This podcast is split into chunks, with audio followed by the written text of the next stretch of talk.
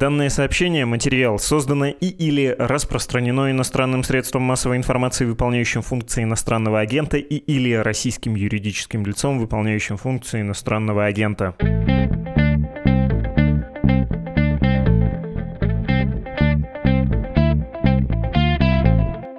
Здравствуйте, у микрофона Владислав Горин. Вы слушаете подкаст «Что случилось?». Он посвящен новостям, которые долго остаются важными. Сегодня с нами Маргарита Завадская, научная сотрудница Александровского института университета в Хельсинки, политолог, социолог, исследовательница. Маргарита Андреевна, здравствуйте. Здравствуйте. Необходимое вступление, боюсь, оно будет долгим, но потом попробую говорить поменьше.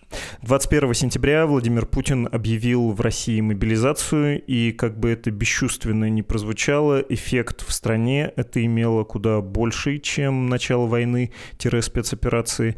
В стране, несмотря на неиллюзорную вероятность преследования, проходили акции протеста, еще, вероятно, будут. Организованные купируются довольно жестко и быстро. Стихийные акции их немного, но они не ожесточенные и они не подавляются.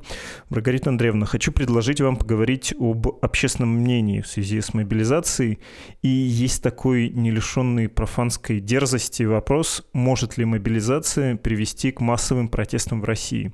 Пусть это будет чем-то вроде заголовка, напрямую мы к этому вопросу обязательно еще придем. А сначала, мне кажется, нужно вспомнить историю, поговорить о недавних протестах, которые проходили в России, понять их генезис, специфические и универсальные черты, ну, наверное, на примерах, да, собственно, что у нас было? Шихан Куштау, Шиес, Безбожный Екатеринбург из-за храма, Хабаровск из-за Фургала, Россия за или из-за Навального, когда он прилетел, когда его арестовали в аэропорту. В конце концов, протесты в России после начала войны были в феврале 2022 года, там были рекорды по задержаниям по всей стране. Вот на этих примерах, чем был протест в последние годы уже при нынешнем законодательстве, при нынешних силовых практиках? То, что мы с вами наблюдали последние, наверное, даже не пять лет, я бы так сказала, исследователи скорее говорят о волне где-то с конца 2000-х, то есть принципиально новый формат протестов. Это перемещение протестов с бедных, экономически отсталых регионов, э, протестов против невыплаты заработных плат, что было крайне популярно в 90-е. Вот, собственно, к таким ну, преимущественно городским протестам Уштау и Ши есть в некотором смысле исключение, однако тоже имеет под собой, в общем-то, вполне себе городскую такую современную природу. Это протесты среднего класса, по большей части, люди, у которых есть ресурсы, время и должный уровень образования и представления политической реальности. Собственно, вот все эти протесты объединяют вот эти вот три составляющие. Можно попробовать как-то вывести формулу или перечислить ингредиенты, которые необходимы для начала волнений, что должно быть, чтобы все сложилось, почему в одном городе можно устроить свалку, построить что-то в сквере или не в сквере, а в другом нет, потому что там выйдут. И как эти ингредиенты в нашей стране в этом году меняются. Ну, потому что если протесты среднего класса, ну, мы наблюдаем, что средний класс уезжает или иные практики сбережения начинает использовать, понимает, что слишком высокие риски для него уголовного преследования, иных каких-то форм преследования, ну, там, карьерные, да, перспективы закрываются. Это все не может не влиять. Магической формулы, к сожалению, нет. Это как присказка знал бы Прикуп жил в Сочи, хотя теперь шутки про Сочи, наверное, уже не так актуальны. Это, может быть, не самое желанное место, где хотелось бы жить, но если попытаться сформулировать такие более-менее типовые компоненты, понятно, что борщ можно сварить из разных ингредиентов, и он будет немного разным, но в целом для любого более-менее успешного протеста необходима минимальная организация. То есть, грубо говоря, я думаю, что все наши слушатели в курсе про такую ленинскую совет. И, как ни странно, несмотря на то, что вроде фраза избитая, про маленькую хорошо организованную группу, почта, телефон, телеграф, в принципе, это работает. Действительно, для любого маломальски масштабного протеста нужна изначальная инфраструктура протеста. Небольшая, хорошо организованная группа, которая обладает достаточно эффективными каналами связи с важными группами. И дальше по цепочке это все может привести к масштабной мобилизации. Еще один важный момент имеет значение численность протестующих. Мы об этом много говорили, Медуза об этом много писала. Мирный и многочисленный протест действительно мощное оружие. Однако он, как показывают исследования, не срабатывает в сильно репрессивных режимах. Это плохая новость. То есть вот эта вот история про то, что все хорошие русские должны выйти и начать свергать режим, к сожалению, так не работает. России нет, мне кажется, ни малейших сомнений в том, что теперь это очевидно неравный бой. Это там не Давид с Голиафом, это скорее Тяньаньмэнь, наверное. Поэтому иногда бывают эффективными формами протеста, которые не сколько упирают на численность, а сколько упирают на точечный формат, на оповещение, на информирование населения, даже пускай оно сидит тихо и не выходит на улицы, не громит военкоматы, хотя уже вроде как уже начали кидать коктейли Молотова, говоря о мобилизации, в общем-то, мы ее уже видим. В таких крайне репрессивных ситуациях бывают эффективными вот такие вот э, нетрадиционные, не самые форматные варианты протеста, которые, вот я уверена, мы уже наблюдали в течение времени, времени, вот недавно протест игрушек, например, во время движения за честные выборы, уже дела давно минувших дней, но вот МБК была крайне креативна в плане поддержания, что ли, морального духа своих сторонников, когда люди выходили и светили вот фонариками. Казалось бы, какая ерунда, но это играет большую роль для поддержки именно вот, э, скажем так, ядерной группы навальнистов, чтобы они понимали, что они не меньшинство, что есть еще такие же, как они. Если кто-то увидел еще один такой же фонарик в доме напротив, это уже довольно сильно подстегивает людей к тому, чтобы они не останавливались, не унывали и продолжали хотя бы какую-то деятельность по информированию своих близких хотя бы. Это тоже важно. Вот, наверное, так. Нужна организационная инфраструктура. Она была в России очевидным образом разгромлена. Фонд борьбы с коррупцией объявлен в России экстремистской организацией и ликвидирован, вынужденно говорится. И про структуру, и про формы протеста, формы протеста слабого хочется потом спросить, тем более, что один из слушателей недавно прислал вопрос про это. Я бы хотел обсудить до того другую, очень расхожую, лично меня смущающую формулу языковую про общественный договор. Я, честно говоря, слышать это уже не могу, потому что, ну, надо, наверное, объяснить.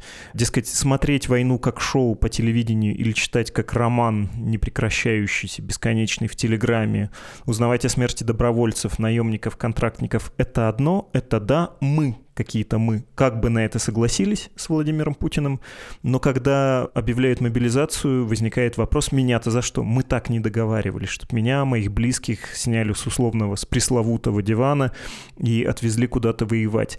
Мы делегировали вам всю полноту власти в обмен на покой, бытовой, житейский.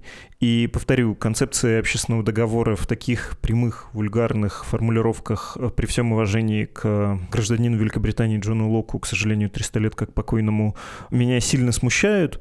Я не жду, что народ реализует свое право на восстание по Локу.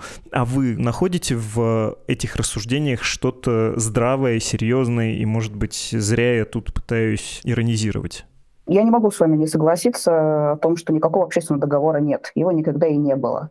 Это скорее метафора, которая описывает пассивность, э, аполитичность российских граждан в течение вот, точно двухтысячных, скажем так. Отчасти это правда, но это не ситуация, где условно народ э, заключил какой-то контракт или вступил в какие-то переговоры. Никакого пакта, никаких многосторонних переговоров или соглашений или чего-то подобного не было. И представить себе это сложно. В данном случае я к этому серьезно никогда не относилась, и ваше раздражение полностью разделяю. Но здесь есть также доля правды. Мне хотелось бы эмансипировать немножко людей, которые протестуют против вмешательства в их собственную жизнь. В общем-то, это их святое право на самом-то деле. Я ничего в этом морально плохого не вижу. Никто не хочет, чтобы их лишали работы, никто не хочет, чтобы их выселяли из квартиры, никто не хочет терять кормильцев, близких людей. Это, черт возьми, право на жизнь, здоровье, и вот это даже не лог, это гопс уже, по большому счету. И это не уникальная история для россиян, что вот они такие морально испорченные, избалованные режимом, готовые продать э, свое благополучие как бы за счет того, что они пожертвовали своими свободами. Дело в том, что никто их не спрашивал, жертву их забрали, их особо и не давали никогда. То есть в этом смысле я уверена, что если мы возьмем и транспортируем население Финляндии, и оно окажется в нынешних условиях, оно поведет себя примерно так же. Люди более-менее везде одинаковые, структура их стимулов, она, в общем-то, одинаковая. В данном случае я бы даже продолжила свое возмущение. Это не просто общественный договор. Дело в том, что россияне — это нормальные люди, это нормальные граждане. Я вот категорически против дегуманизации населения в данной ситуации. Я бы такой реакции ожидал от любого европейского гражданина, если бы, вот, не дай бог, они окажутся в таких же обстоятельствах.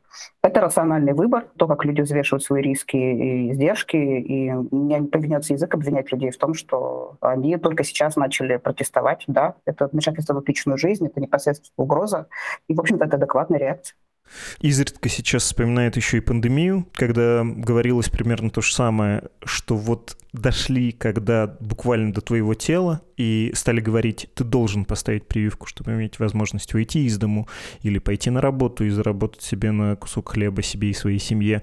Это возмутило людей, поэтому, дескать, действия власти в России относительно ограничений были такими часто сдержанными или гибридными. Где-то наказываем, где-то не наказываем, но в целом стараемся людей попусту не тревожить. Что происходит с мобилизацией? И можно ли ждать, что вот теперь, когда тоже буквально пришли за тобой членами твоей семьи, случится массовый протест? И это, собственно, тот обещанный вопрос, возможен ли массовый протест из-за мобилизации, и будет ли этот протест, то, о чем вы говорили, протестом среднего класса горожан, или проняло народ, и вот этот вот пушкинский, сидящий у нас, опять же, со школы в головах, народный, беспощадный бунт, такой вот всеохватной волной поднимающийся. Начну с конца вашего вопроса. Возможен ли бунт или реакция, протест на мобилизацию? Да, в общем, вот мы ее видим. Она уже разворачивается. И учитывая криминализацию любых форм протестной активности в данный момент, вот эти поправки, которые мы с вами наблюдаем, не то что даже за последние полгода или там, последнюю неделю, мы это видим последние там, 10 лет, о том, как эти формы постепенно схлапывалось в публичное пространство высказывания любого рода недовольства, даже, в общем-то, социально-экономической природы недовольства. Шиис, в общем-то, не совсем про политику ведь изначально, да, как и Куштау. Это история про благополучие и нарушение, скажем, такого рутинного, комфортного образа жизни, экосистемы той местности, где проживали эти граждане. В данном случае я, разумеется, ожидаю больше протестов. В Дагестане вот перекрывают трассы, кидают коктейли Молотовы. И я ожидала эту форму протеста. Эта форма протеста низовая. Здесь не нужна массовая организация, здесь не нужны никакие структуры ФБК. Призывники их семьи будут делать это сами. Это требует минимальных усилий. И мы будем это с вами наблюдать. Я думаю, будем наблюдать больше и больше. Я думаю даже, что некоторым военкомам будет небезопасно ходить по улицам. В некоторых отдаленных районах, где, скажем так, ценность ненасильственной формы протеста несколько ниже, чем в столичных регионах. То есть в данном случае я вижу схлапывание, скажем так, эм, интерференцию, что ли, да, накладывание разных форматов протеста. Вот этот низовой, ну, не то чтобы прямо бунт, я, наверное, не люблю социализировать как-то народ, что вот есть какой-то глубинный народ. Придумал Сурков, и не очень хочется транслировать эту формулировку эту концепцию. Народа как такового нет. Есть разные группы населения, которые объединяются периодически по разным поводам, а могут и не объединяться. Так вот, это то, что будем наблюдать, скорее всего, в регионах, в отдаленных, не в столичных, не в крупных городах, а в крупных городах мы будем наблюдать более организованные, более изощренные формы протеста, более перформативные, возможно, переход с массовых каких-то форматов одиночных пикетов к чему-то более изысканному и, я надеюсь, эффективному в плане донесения информации. Повторюсь, здесь это как раз объединяющая повестка как экономически обеспеченных слоев населения. Повторюсь, не весь средний класс уехал, большинство среднего класса на самом деле осталось. Миграция — это привилегия. Могут уехать те, у кого есть связи, у кого есть язык, у кого есть возможности, миграционные документы и прочие средства, чтобы там выживать. И соответствующая профессия. Большинство остались в России, большинство осталось и в Москве, и в Санкт-Петербурге. Поэтому это будет вот такая объединяющая повестка, и государству, мне кажется, будет уже сложно что-то этому противопоставить. Это большая ошибка с точки зрения вот, поддержки, ну, хотя бы минимальной или хотя бы отстранения, что ли, людей от участия в политике. В данном случае это огромный просчет. Не могу не отметить, что, конечно, большинство осталось, но они внутренне уехали в бары, вовлечение в семью и в прочее. Не вчерашний процесс и не завтрашний, давно идущий, и, видимо, долго, который будет идти. Про это тоже, про атомизацию надо будет обязательно поговорить. Меня зацепило слово «эффект», «эффективность». А что является эффективным способом протеста? Ну, то есть традиционно мы видели, что российской власти очень не нравится массовый протест, особенно в столице. Она как э, человек, который, если у него горит дом, делает вид, что этого нет, задернув шторы и заткнув заткнув под дверями вот это пространство, щель, через которую может идти дым, все затыкает и говорит, ну, чувствуете, не пахнет, ничего не видно, значит, все в порядке.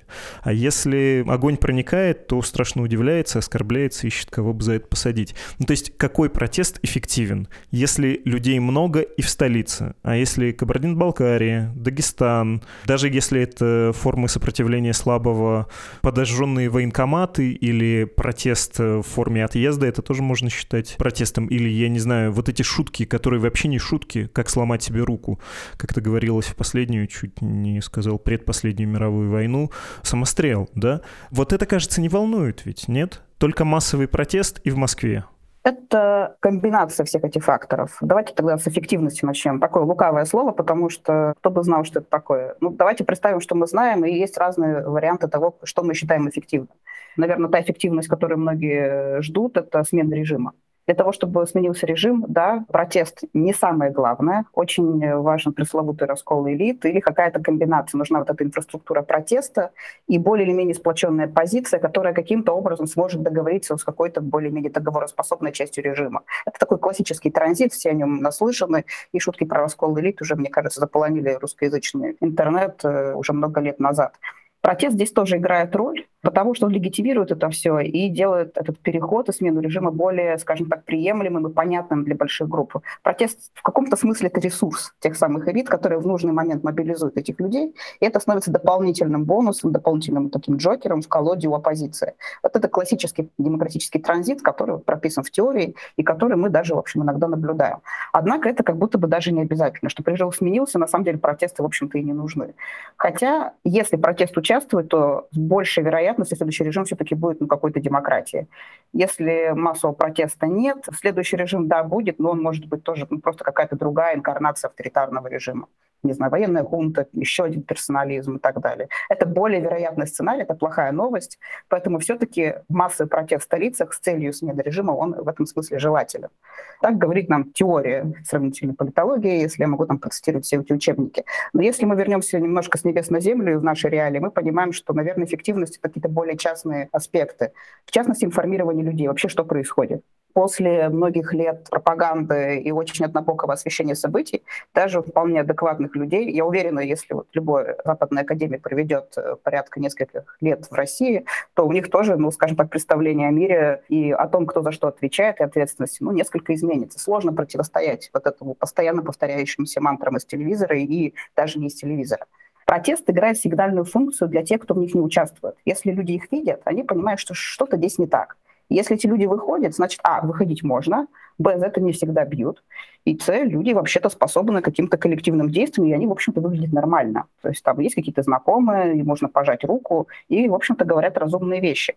Протесты дают возможность тем, кто их наблюдает, реатрибутировать ответственность за действия они выполняют роль СМИ в некотором таком странном смысле. Поэтому даже вот эти вот частные протесты, небольшие поджог э, военкоматов, э, Перекрытие трассы – классический способ давления в Дагестане. Это просто их фирменная форма протеста. Она наблюдается десятилетиями, вот, с 90-х годов.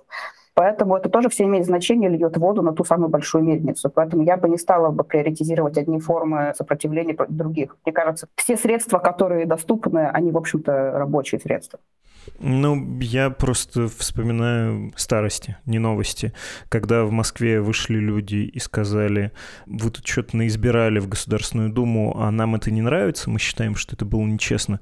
Вернули, прости господи, губернаторские выборы с муниципальным фильтром, со всем вот этим контролем из администрации президента, но вернули. Партийное законодательство было либерализовано. Много чего еще было сделано. Если бы давление нарастало, легко себе представляю, как была бы и адаптация адаптации режима. Он мог бы стать помягче, и ну, тогда он действительно был растерян, испуган и готов был на какие-то уступки. А потом ну вот что можно сравнить э, с мобилизацией? Что было ее репетицией в смысле общественной реакции? Наверное, пенсионная реформа по всей стране. Люди выходили, действительно всех коснулось. Все поняли, что это конфискация. Конфискация и денег, и право на более ранний выход на пенсию. Ну и что, и ничего, все было купировано, без мордобоя на улицах, кому-то пришли заранее. Разве нет? Разве вот при каких-то более изощренных формах протеста, непрямом массовом выходе в Москве власть не может сказать себе, мы и так разобрались, ничего делать не надо, уступать не надо? Нынешняя ситуация, ну, в общем-то, уникальная. Это третья, по-моему, да, мобилизация военная за вот нашу обозримую, да, в столетие историю России, чуть больше. И искать аналоги, наверное, сложно, хотя очень хочется в этой ситуации крайней неопределенности найти, ну, какой-то якорь и провести какие-то параллели. Мне даже кажется, не сколько пенсионной реформы, хотя это, в общем-то, разумная параллель, на мой взгляд, это забастовки конца 90-х за невыплаты заработных плат. Я думаю, это даже еще ближе, потому что зарплата, то, когда люди не знали, чем накормить своих детей в 90-е годы, задержки там по несколько месяцев, по полгода, если не дольше, это, в общем-то, тоже ну, покушение на жизнь, правда, экономическое благополучие в некотором смысле. И да, люди протестовали, дезорганизованно, полуорганизованно, там какие-то полуживые профсоюзы в этом участвовали. Да, в силу того, что это были протестные формы, в организации которых не участвовали люди, скажем так, понимающие политический контекст чуть шире, чем вот эта вот локальная да, проблема, связанная с невыплатами, то есть которые готовы более стратегически помыслить, что происходит, таких там специалистов не было, таких людей там не было, то довольно часто такие забастовки использовались губернаторами в торге с Москвой для того, чтобы им выделили больше трансфертов. То есть такая типичная ситуация конца 90-х забастовками. Пенсионная реформа частично была использована похожим инструментальным способом стихийная.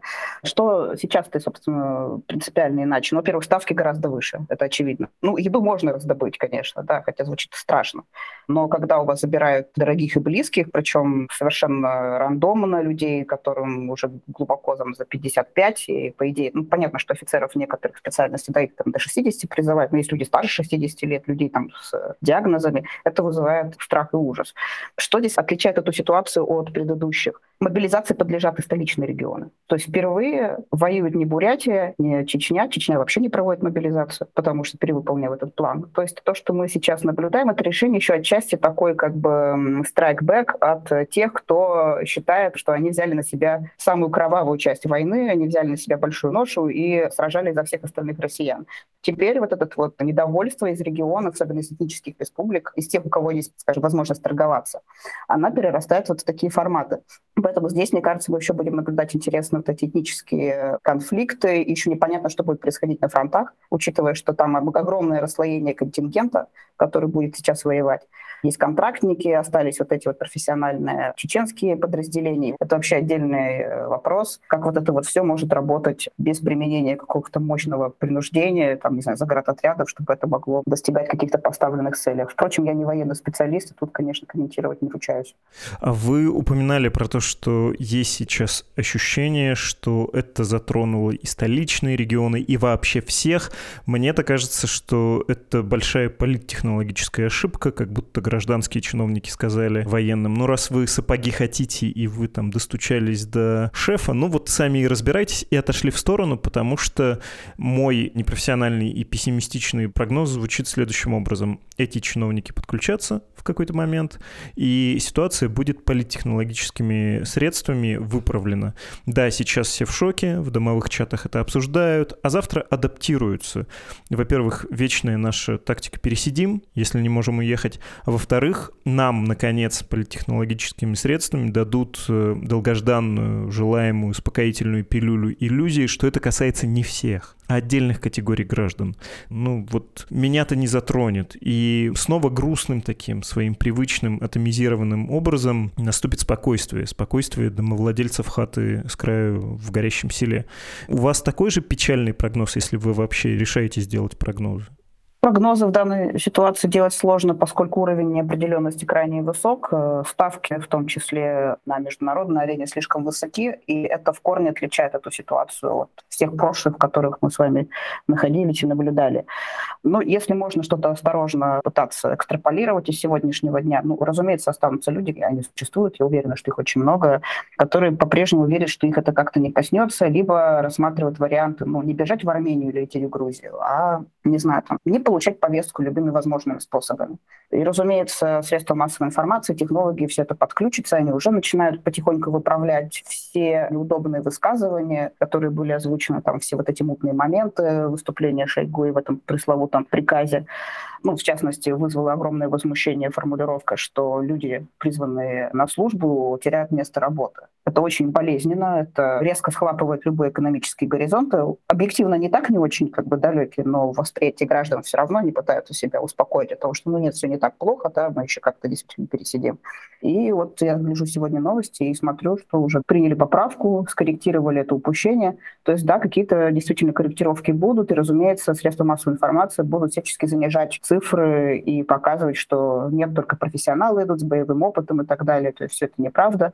Но, повторюсь, телеграм-каналы и прочие там домовые чаты, ну, все-таки пока это какой-то способ, скажем так, распространения альтернативной информации о мобилизации. Есть ли у нынешнего режима необходимость возвращать себе доверие, симпатию, поддержку?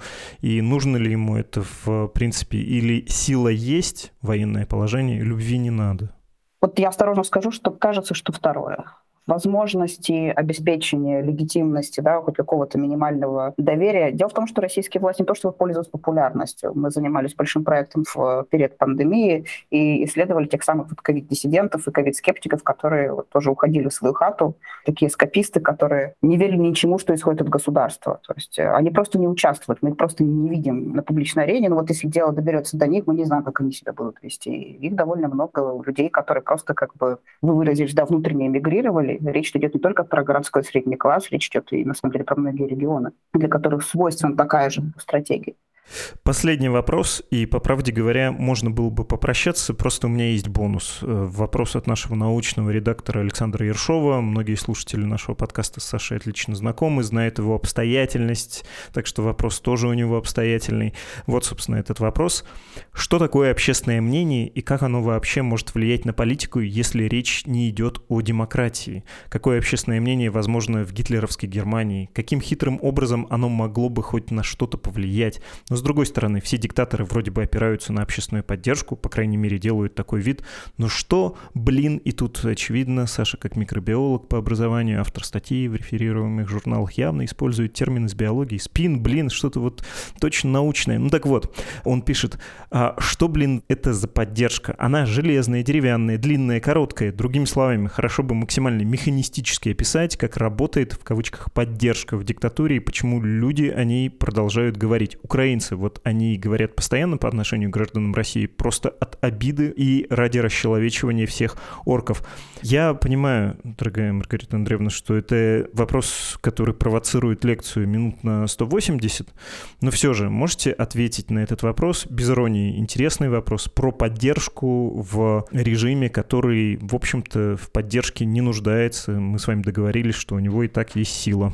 Это прекрасный вопрос. Обстоятельно я постараюсь коротко и максимально механистично описать, как это все работает. Во-первых, общественного мнения объективно не существует. Это известно многим э, социологам и тем, кто десятилетиями его изучает. Дело в том, что есть проблема, связанная с тем, что общественное мнение по поводу чего. Вот у меня нет мнения по поводу того, каким порошком стирать. Ну вот нет его и нет. И я вас уверяю, у многих людей в мирное время тоже нет какого-то четкого мнения по многим политическим вопросам или более частным вопросам социально-экономической политики, покуда она их не касается. И это не особенность россиян, это особенность любых людей. И эта проблема, связанная с отсутствием мнения, была обнаружена, ну, в общем-то, не где-то в Соединенных Штатах. Так что здесь российская публика ничем не отличается. Как это работает в авторитарных режимах? Дело в том, что многие э, либо уклоняются от участия в вопросах, мы их не видим. Левада утверждает, что нет, они все-таки достигают этих групп. У меня это в последнее время начинает вызывать больше и больше вопросов, при всем уважении к моим коллегам по Левада-центру. Они делают стойко и мужественно очень важную работу. Вынужден, простите, сказать, что Левада объявлен в Российской Федерации иностранным агентом. Мы все еще пытаемся соблюдать это законодательство, хотя с ним в корне не согласны. Простите. Да, все правильно. И в авторитарных режимах те, кто готовы говорить, и те, кто готовы либо фальсифицировать, скажем так, мнение о политике, о поддержке, это мнение искусственно увеличивается. То есть происходит такая как бы инфляция, что ли, доминирующей повестки у аполитичных граждан, коих всегда большинство, повторюсь, особенно в мирное время, они просто реплицируют, повторяют этот официальный дискурс, который они слышат отовсюду, от своих знакомых, от телевизора, не знаю, вот все, что на фоне играет. У них нет мнения, поэтому они будут повторять за большинством. И доля таких граждан очень большая обычно. И в данном случае мы получаем искусственно завышенную поддержку и специальной военной операции, и президента, и правительства в меньшей степени, кстати сказать. У нас принято ругать правительство. Поэтому общественного мнения, а, нет, и оно каждый раз вот так вот конъюнктурно собирается, что ли. И опросы, к сожалению, в условиях войны, оно искусственно преувеличено играет, я бы даже сказала, очень опасную роль. Оно сигнализирует и как бы официально подтверждает, что да, большинство поддерживает то, что происходит, и тем самым делает всех носителей красных паспортов соучастниками этого преступления. В данном случае я, например, категорически противник публикации опросных данных в военное время. Мне кажется, это антигуманно. И каким образом работает поддержка? Ее не существует, говорите вы, и, соответственно, когда эти цифры изобретает власть, она тешится ими. А когда социологи пытаются в искаженной среде тоже найти свои данные, это немножко испорченный вопрос, он как бы уже тенденциозный. И это тоже мало на что влияет. В этом ваш тезис, простите, что уточняю и пытаюсь утрировать. Я бы немного поправила, даже уточнила. Я не считаю, что опросы совсем бессмысленны, но мне кажется, что они должны быть только для профессионального использования нужно использовать другие техники, нужно использовать метаданные опросов и так далее. То есть там очень много технических вещей, которые ну, не нужно объяснять широкому пользователю, и здесь слишком высока цена того, что эта информация будет спрямлена, то, что мы с вами наблюдаем. Да?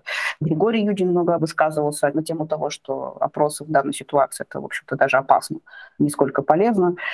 Поэтому вот, наверное, так вот будет звучать мой ответ на этот вопрос, что проводить можно, но не для широкой общественности.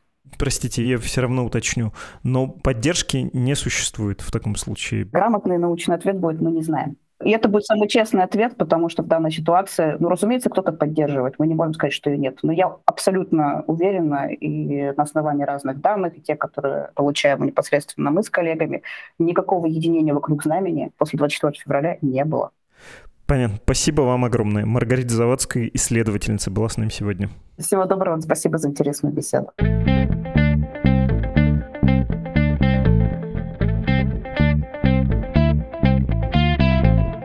Открываю письма, которые вы присылаете на адрес подкаст собакамедуза.io. Слушатель Оскар пишет. И обращается он к нам на «ты», потому что мы, ты, подкаст. Объявили мобилизацию и непричастных к войне не осталось. Можешь ли ты рассказать, какие способы сопротивления власти остались у нас на руках? Может быть, посоветовать какую-то литературу или тактику? Хоть что-то, что еще можно сделать, чтобы развернуть текущие события в иное русло для тех, кто остается на гражданке и для тех, кого оставили без выбора и послали на эту бессмысленную бойню. Дорогой Оскар, вот было то, о чем вы спрашиваете. Имея ваше письмо в виду, как раз и говорил я с Маргаритой Завадской, задавал ей специальный вопрос про форму сопротивления слабых. Вы могли это заметить, когда слушали выпуск. Еще письмо от Томы, четыре пункта в нем, два первых комплименты, краснее я их пропущу, а два оставшихся давайте зачитаю.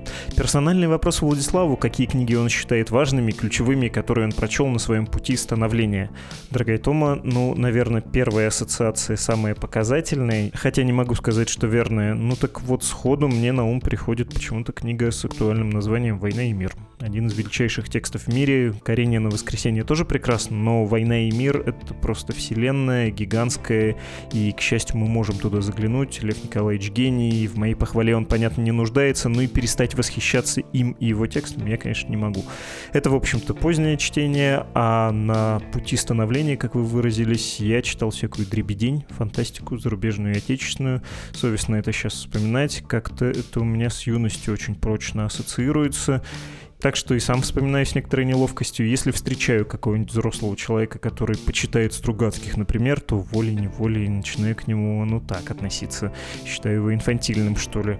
Хотя знаю, нельзя так судить о людях, и вообще вкусы вещь индивидуальная. Борюсь со снобизмом, борюсь, но все еще себя оправдываю тем, что, ну, я сам из этих, из позорников, понимаю тебя, но чего ж ты в себе не преодолеешь это, вырастай скорее. Еще вы, Тома, пишете в подкасте с Павлом Лузиным о последствиях мобилизации оба и ведущие гости упоминали самые разные войны. Думается, настал момент очередного переосмысления истории. Во всяком случае, для меня сейчас, например, Северная война 1701-1721 годов внезапно изменила окраску. Формально ведь Россия заимела территориальные претензии и начала их реализовывать, и война не была войной самозащиты, хотя ее итоги привели к невероятному прогрессу государства. И вот вопрос, а много ли есть в истории России войн, которыми мы могли бы гордиться, оставляя в стороне наибольнейший вопрос о жертвах. Понятно, что в получасовой подкаст не уложить курс многовековой истории Отечества, но предложить нам, слушателям, какие-то факты, которые раньше подавались только как достижение под новым соусом, возможно. Разумеется, если сочтете это возможным, интересным, важным. Интересно, важно, возможно, но я бы сказал, что войны даже нового времени брать не стоит, и тут я пропущу комментарий насчет своего отношения к Петру Первому. И вообще-то ревизия, конечно же, началась. Не ты многие табу, и первое, что будет переосмыслено, уже переосмысляется, Вторая мировая. Россия, начав войну с Украиной, спалила свой моральный капитал, заработанный во Второй мировой. Он просто бездарно растрачен, и кто теперь главный злодей в мире и на континенте, многие знают, и боюсь, что считают нас, русских, россиян, наших соотечественников с вами именно этими злодеями. Не Германии уже, с облегчением она сняла с себя этот венец, и то, как она ведет себя в конфликте России с Украиной, показывает, что она только приобретает и приобретает в своей правоте. Так ли?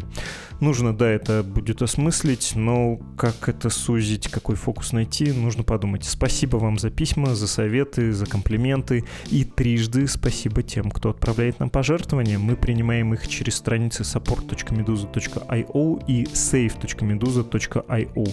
Это был подкаст «Что случилось?» о новостях, которые долго остаются важными. Увидимся снова и, вероятно, быстрее, чем вы могли бы подумать. Пока-пока. thank you